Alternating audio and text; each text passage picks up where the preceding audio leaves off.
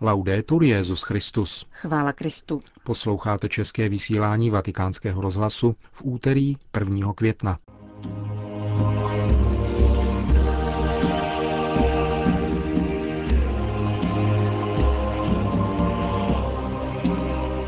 Uplynul rok od beatifikace Jana Pavla II.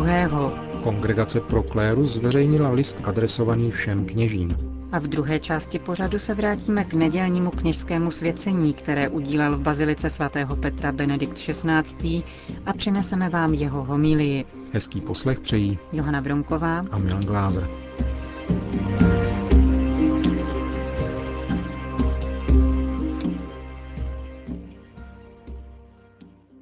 První květen je v katolické církvi slaven jako liturgická připomínka svatého Josefa Dělníka, a to od roku 1955, kdy papež Pius XII. Rozšířil církevní kalendář, aby tak poukázal na křesťanský rozměr práce, která mezitím byla tématizována sekulárním svátkem práce v mezinárodních dimenzích a v mnoha zemích světa je státním svátkem. Na dnešek připadá také první výročí beatifikace Jana Pavla II., které se v Římě loňského roku účastnil více než 1 milion věřících. Jan Pavel II. Je blahoslavený pro svou víru. Ta byla od počátku základem jeho života a později prostupovala jeho papežskou službu, řekl kardinál Zenon Grocholewski během dnešní mše svaté v bazilice sv. Petra u příležitosti prvního výročí beatifikace polského papeže. Prefekt Kongregace pro katolickou výchovu a zároveň dlouholetý spolupracovník blahoslaveného papeže připomněl intenzitu, s níž prožíval svou víru. Blahoslavený jsi, protože jsi uvěřil. Ano, víra byla základním pramenem důvěry v Boha tohoto velkého papeže. Jeho fascinace božím tajemstvím, stejně jako vůle a dynamismu, s nimiž vnášel tato tajemství do současného světa, aby jej mohla uzdravovat a obohacovat. Mocné volání tohoto papeže k současnému světu, otevřte brány Kristu, a veškeré jeho působení byly plodem oné horoucí, hluboké víry, kterou přetékala jeho mysl i srdce. Kardinál Grocholewski zdůraznil, že příklad Jana Pavla II. Je pro nás výzvou, abychom pečovali o vlastní duchovní život. Každý z nás je zodpovědný za svou víru. Víra v nás totiž může sílit, růst, ale může také slábnout, můžeme ji dokonce ztratit pro svou nedbalost, řekl kardinál Grocholewski ve své homílii, kterou uzavřel invokací. Páně, přimnuž nám víry. Pane, rozmnož naši víru, abychom přinášeli v životě plody, jaké od nás očekává milující Bůh. A ty, blahoslavený Jane Pavle II., kterého v roce 1978 Bůh povolal, abys z Petrova stolce posiloval bratry ve víře, čiň tak nadále, nyní již z domu Otcova.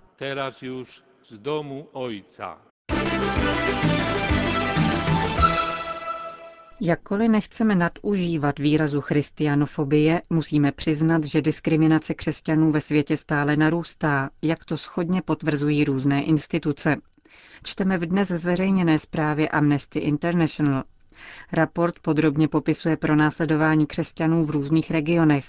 Vyznavači Krista jsou ohroženi v podstatě ve všech regionech, kde žije významnější počet muslimů, dokonce i v zemích, které se donedávna honosily tradicí pokojného soužití muslimů a křesťanů, získávají nyní převahu agresivní proudy islámu.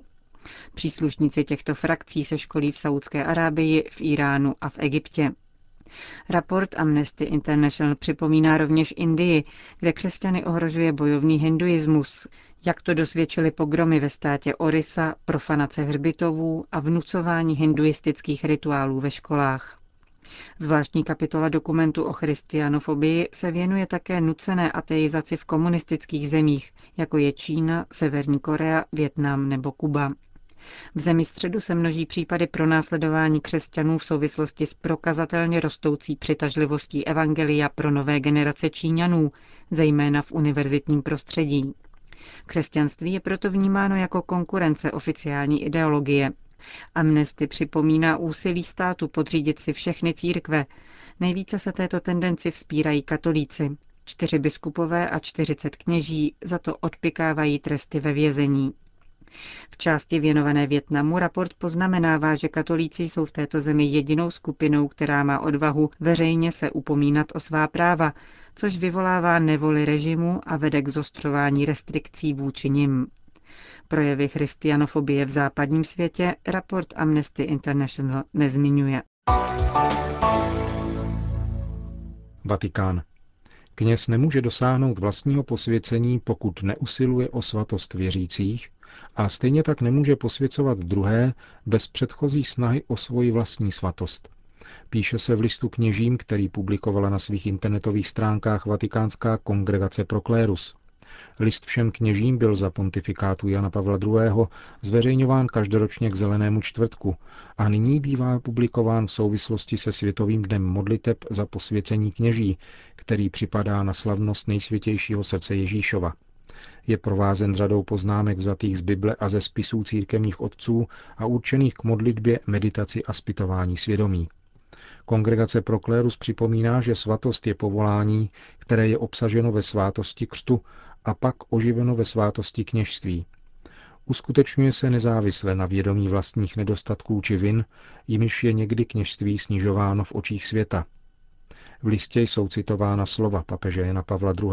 Z listu kněžím z roku 2002 o stínu podezření, který v důsledku pohoršení hříchu padá na všechny kněze, i ty bezúhonné a pracovité.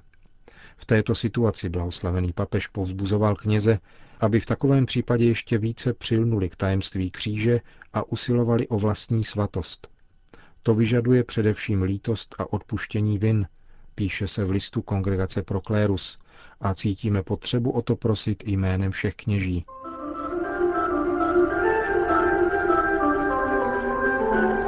Vatikánská bazilika byla minulou neděli dějištěm kněžského svěcení, které udělil 9 jáhnům římských seminářů Benedikt XVI. Nyní vám přenášíme homílii, kterou při této příležitosti pronesl svatý otec.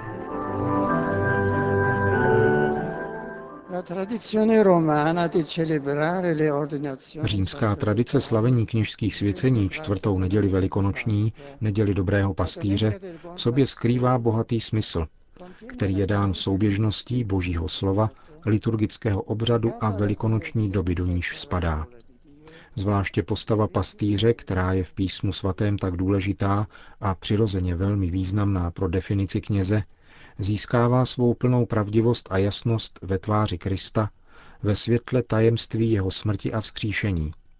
Z tohoto bohatství také vy, drazí svěcenci, můžete v životě denně vždycky čerpat a vaše kněžství tak bude denně obnovováno.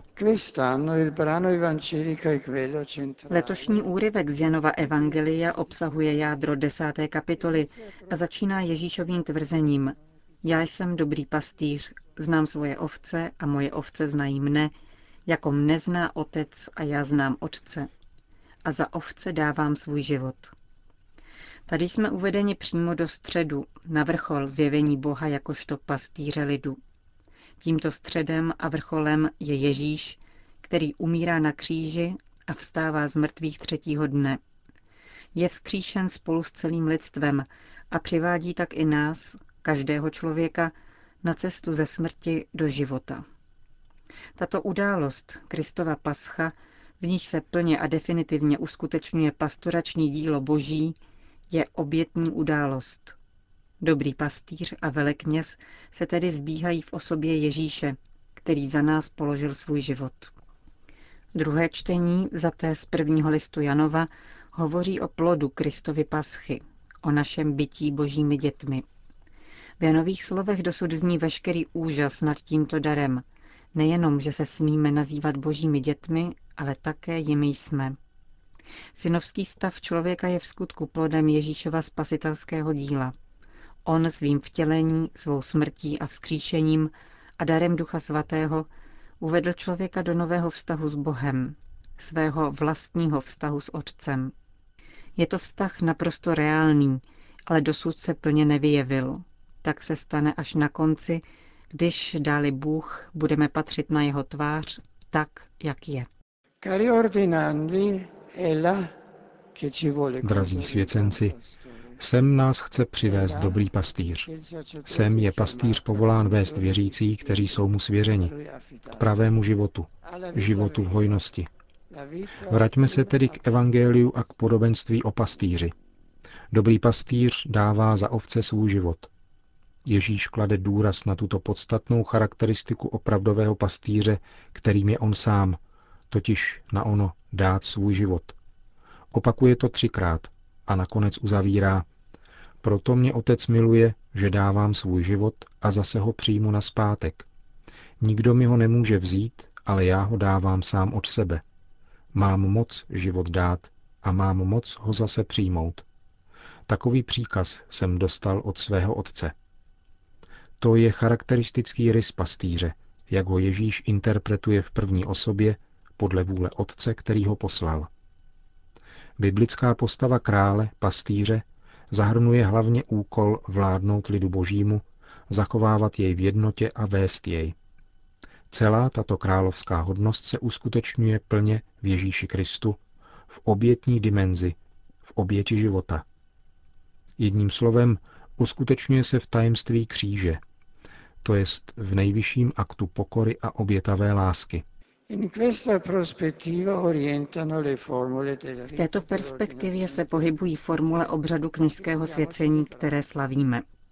Například mezi otázkami, které se týkají závazků vyvolených, má ta poslední vrcholný a do určité míry syntetický ráz. Říká: chcete být stále více sjednoceni s Kristem veleknězem, který se jako čistá oběť nabídl Otci za nás, spolu se sebou vás zasvětil Bohu za spásu všech lidí. Kněz je totiž ten, který je jedinečným způsobem zasazen do tajemství Kristovy oběti skrze osobní sjednocení s ním, aby tak prodlužoval jeho spásonosné poslání. Toto sjednocení, ke kterému dochází skrze svátost svěcení, si žádá, aby bylo stále těsnější prostřednictvím velkorysé odpovědi samotného kněze. Potom při explikativních obřadech ve chvíli pomazání křižmem celebrant praví: Pán Ježíš Kristus, kterého Otec posvětil Duchem Svatým a mocí, ať tě střeží, abys posvěcoval jeho lid a přinášel oběť. A potom při předávání chleba a vína: přijmi dary svatého lidu k eucharistické oběti. Uvědomuj si, co činíš, napodobuj to, co slavíš, připodobni svůj život tajemství kříže Krista Pána. Pro kněze odtud zřetelně plyne, že každodenní slavení mše svaté není rituálním úkonem, nýbrž plněním poslání, které celé a hluboce zahrnuje jeho bytí ve společenství se vzkříšeným Kristem, který ve své církvi stále přináší výkupnou oběť. Tato eucharisticko-obětní dimenze je neoddělitelná od té pastorační a představuje jádro její pravdy i spásonosné moci, na níž závisí účinnost veškerého konání. Přirozeně nemluvíme o účinnosti jenom na rovině psychologické či sociální, nýbrž o životodárné plodnosti boží přítomnosti na hluboce lidské rovině. Samotné kázání, skutky i různá gesta, které koná církev svými rozmanitými iniciativami, by ztratily svoji spásonosnou plodnost, kdyby bylo opominuto slavení Kristovy oběti. A toto je svěřeno vysvěceným kněžím. Kněz je v skutku povolán, aby v sobě samém žil to, co zakoušel Ježíš v první osobě, tedy plně se věnoval kázání a uzdravování člověka z každého tělesného i duchovního zla, a nakonec všechno shrnul ve vrcholném gestu odevzdání života za lidi. Gestu, které nachází svůj svátostný výraz v Eucharistii, trvalé památce Ježíšovy paschy. Jedině skrze tuto bránu velikonoční oběti mohou muži a ženy všech dob vstupovat do života věčného a skrze tento svatý život mohou uskutečnit exodus, který je dovede do zaslíbené země opravdové svobody, na svěží pastviny pokoje a nekonečné radosti. To byla homilie Benedikta XVI., kterou pronesl ve Vatikánské bazilice při nedělním kněžském svěcení. Končíme české vysílání Vatikánského rozhlasu. Chvála Kristu. Laudetur Jesus Christus.